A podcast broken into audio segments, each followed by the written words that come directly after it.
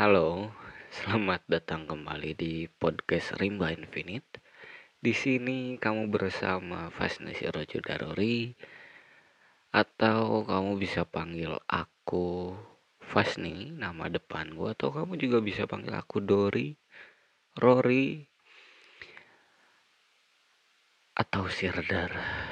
Itu ya, kamu bebas manggil aku apa dan atas kebebasan itu kamu juga bisa panggil aku monster. Ikan kamu bisa panggil aku alien.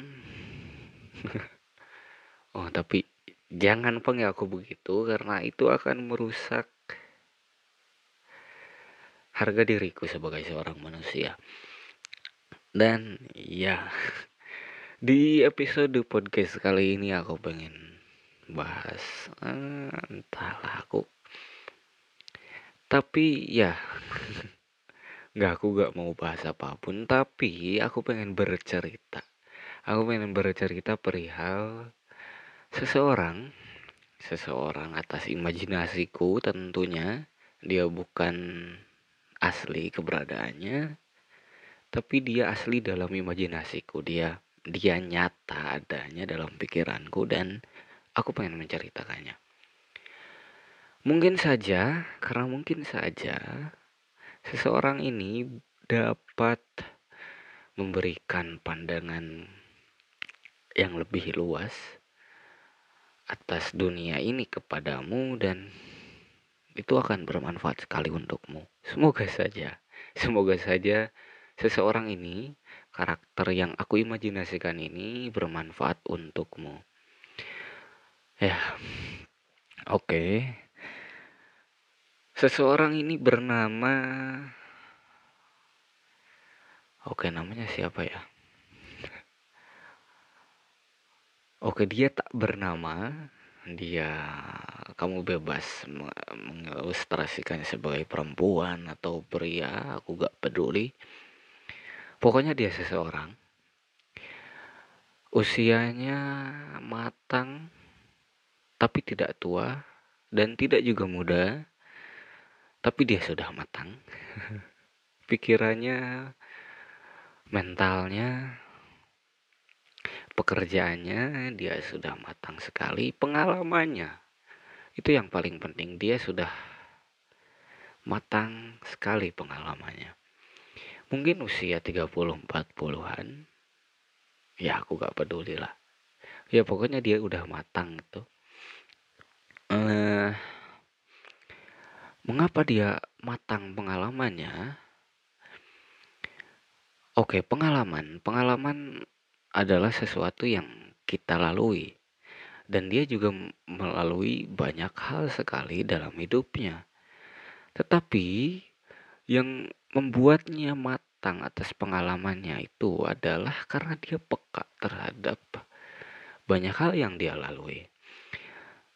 Dia melalui jalan-jalan di Bandung misalnya dan dia peka terhadap lingkungan di sekitar Bandung atau dia melalui jalan-jalan di Jakarta dan dia peka terhadap lingkungan di sekitar Jakarta dia tahu ada polisi di sebelah kiri, dia tahu ada seseorang pengemudi lain di sebelah kanan, dia tahu itu dan dia peka atas hal itu. Dan bukan hanya ketika di jalan saja, tetapi ketika di acara pernikahan, ketika dia tidur, dia tahu bahwa di pinggirnya ada ada ada bilik kosong, ada sebuah ruang kosong yang tidak ada siapa pun, tidak ada kasur, tidak ada bantal. Dia tahu di sisinya adalah sebuah ruang kosong. Dan dia melalui itu semua, dia ya dia sangat pengalaman atas hal itu. Dia mengetahui sekali banyak pengalaman atas hal di hidupnya. Uh, tapi di usia kini, di usianya yang sudah matang, dia tidak ingin lagi melalui banyak hal itu. Dia sudah muak atas hal itu karena dia tahu di dunia banyak sekali penjahat dan banyak sekali orang yang baik tentunya dia tahu itu. Dia tahu banyak sekali orang yang baik dan dia juga tahu banyak sekali orang yang jahat. Banyak sekali orang yang baik terkadang jahat, orang yang jahat terkadang baik dan dia tahu itu. Dia berpengalaman atas hal itu. Dan dia juga mengalaminya. Dan saat ini dia sedang muak atas semua hal itu, tapi dia juga tidak ingin mati, juga tidak ingin mengakhiri uh, masa bertambahnya pengalamannya itu. Dia tahu bahwa kalau dia terus-terusan hidup, di kalau dia terus menjalani hidupnya, dia akan mengalami banyak sekali pengalaman lain di depan sana, tapi juga dia tidak menginginkan mati untuk mengakhiri pengalamannya itu. Lalu dia memutuskan untuk menjauh dari semua orang. Dia memutuskan untuk nah, menyendiri, dia memutuskan untuk mengisolasi hidupnya dari banyak orang semaksimal mungkin karena dia tahu dan dia sangat tahu itu bahwa di dunia sana, di luar sana, di luar dirinya banyak sekali orang-orang yang brengsek, banyak sekali orang-orang yang bajingan, banyak sekali orang-orang yang berkhianat padanya dan dia tidak mau hal itu lagi. Dia tidak mau mengalaminya lagi. Maka itu dia menjauhi semua orang. Semaksimal mungkin, sebisa mungkin dia menjauhi banyak orang. Meskipun ya dia tidak dapat menjauhi keluarganya karena dia tahu dia harus setiap tahun dia harus bersilaturahmi, dia harus menziarahi uh, orang tua atau kakeknya atau kerabat-kerabat lainnya dia harus tetap bersama keluarganya. Dia tahu itu tapi dia semaksimal mungkin dia menjauhi banyak orang. Lalu setelah beberapa tahun dia menjauh dari banyak orang dia dia trauma atas informasi baru. Dia dia mengalami traumatis terhadap informasi baru yang dia dapatkan. Informasi adalah pengalaman. Kalau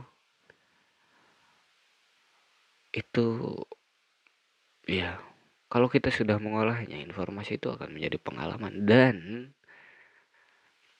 dia tidak ingin pengalaman baru merusak hidupnya. Maka dia mengalami trauma terhadap informasi baru yang dia dapatkan. Dia diberitahu bahwa ibunya meninggal, dia tidak ingin tahu dia diberitahu informasi bahwa ada orang yang mencintainya, dia juga tidak ingin tahu. Dia tidak ingin ada informasi baru dalam hidupnya. Karena dia merasa dia sudah tahu banyak hal. Dan dia tidak ingin hal baru merusaknya lagi karena hal-hal yang sudah ada dalam dirinya hal yang sudah dia lalui dalam hidupnya selama ini sudah merusaknya baginya itu sudah merusaknya dan dia dia dia tidak ingin ada lagi informasi baru.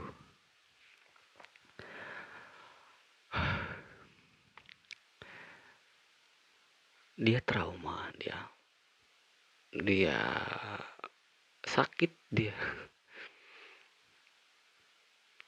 atas kesakitan itu yang berkelanjutan, traumatis itu yang berkelanjutan, selanjutnya di tahun-tahun berikutnya dia tidak ingin makan karena dia tahu makan hanya menambah kekuatan dirinya untuk terus terusan bersakit-sakitan.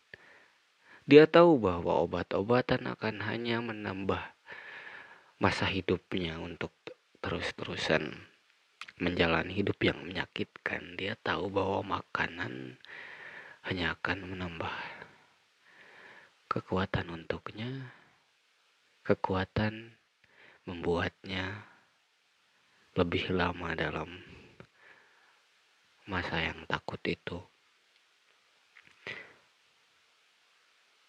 Keberanian dalam hidupnya hanya memberinya hidup yang lebih lama, hidup yang entah kapan dia akan mati.